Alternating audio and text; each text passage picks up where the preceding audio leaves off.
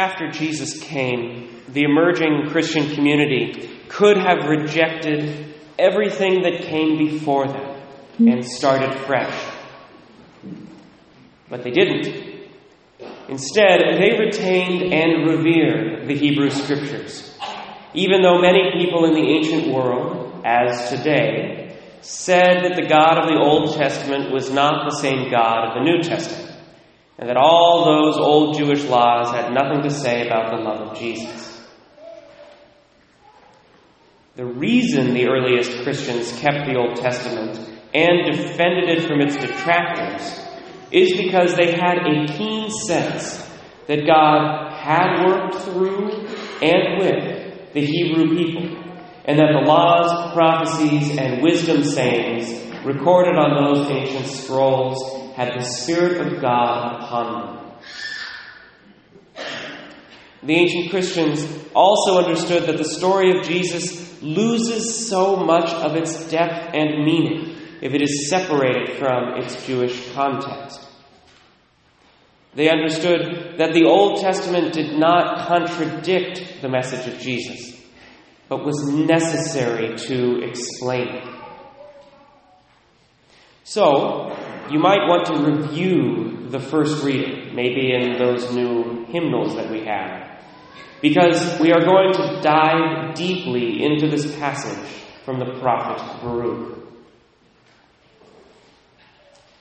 First, we should note that the book of Baruch is a deuterocanonical book of the Bible, meaning that it is found in the Catholic and Orthodox Bibles, but not in current Jewish or Protestant Bibles.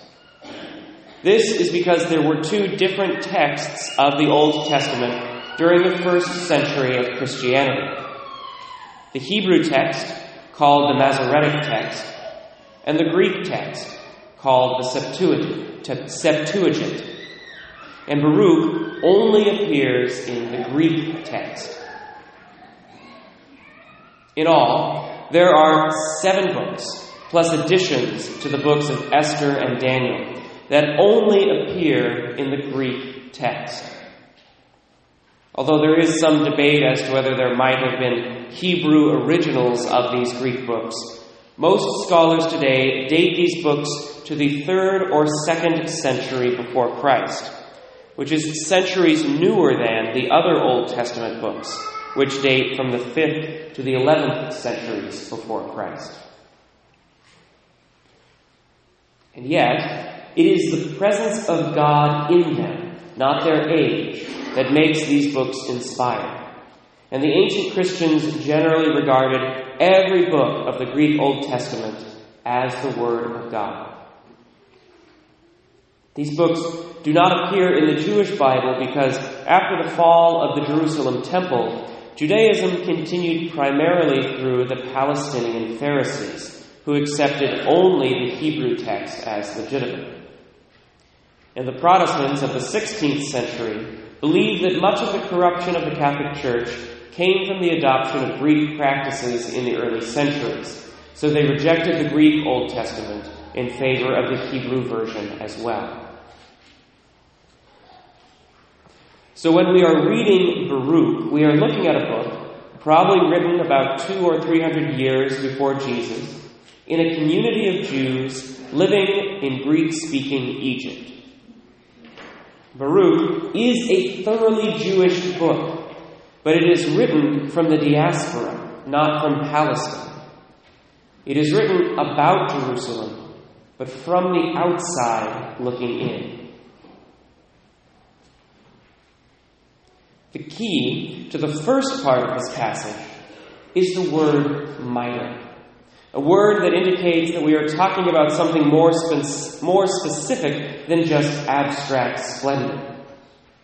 A mitre is basically a liturgical hat and is the same name we still use for those pointy hats our Catholic bishops wear.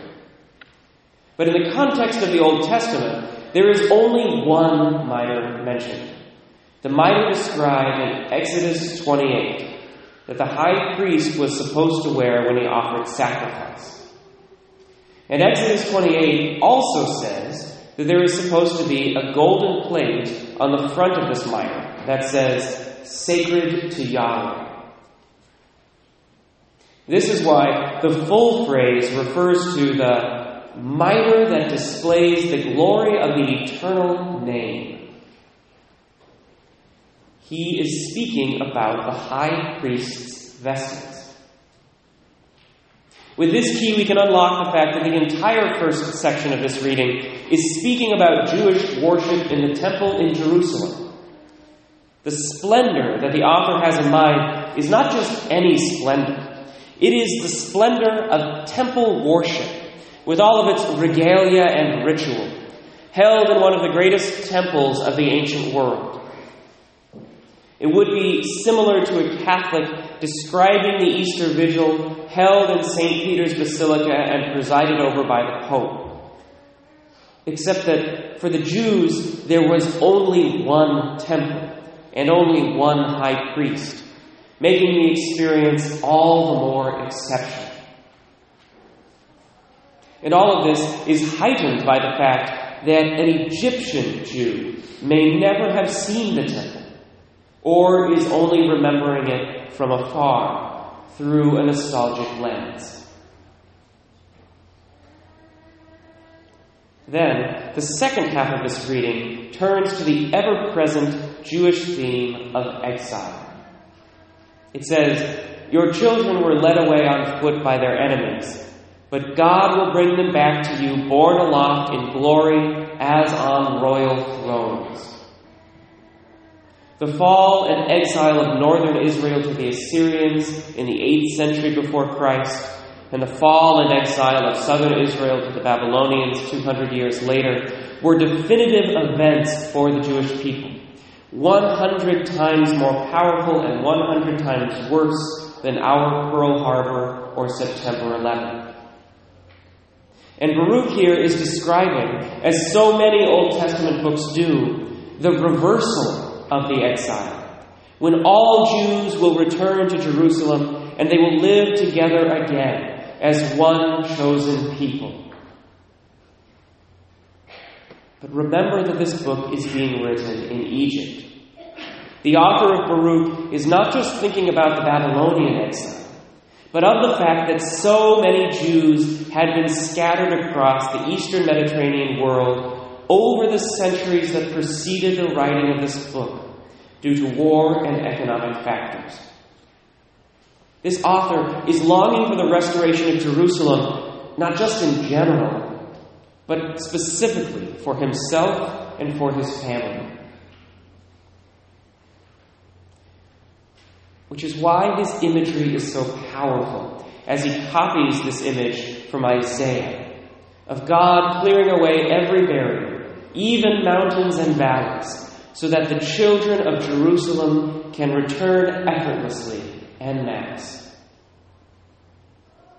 But then the author adds his own beautiful summary. For God is leading Israel in joy by the light of his glory, with his mercy and justice for company. Not only will God allow all the Jews to return to Jerusalem, but he himself will accompany them.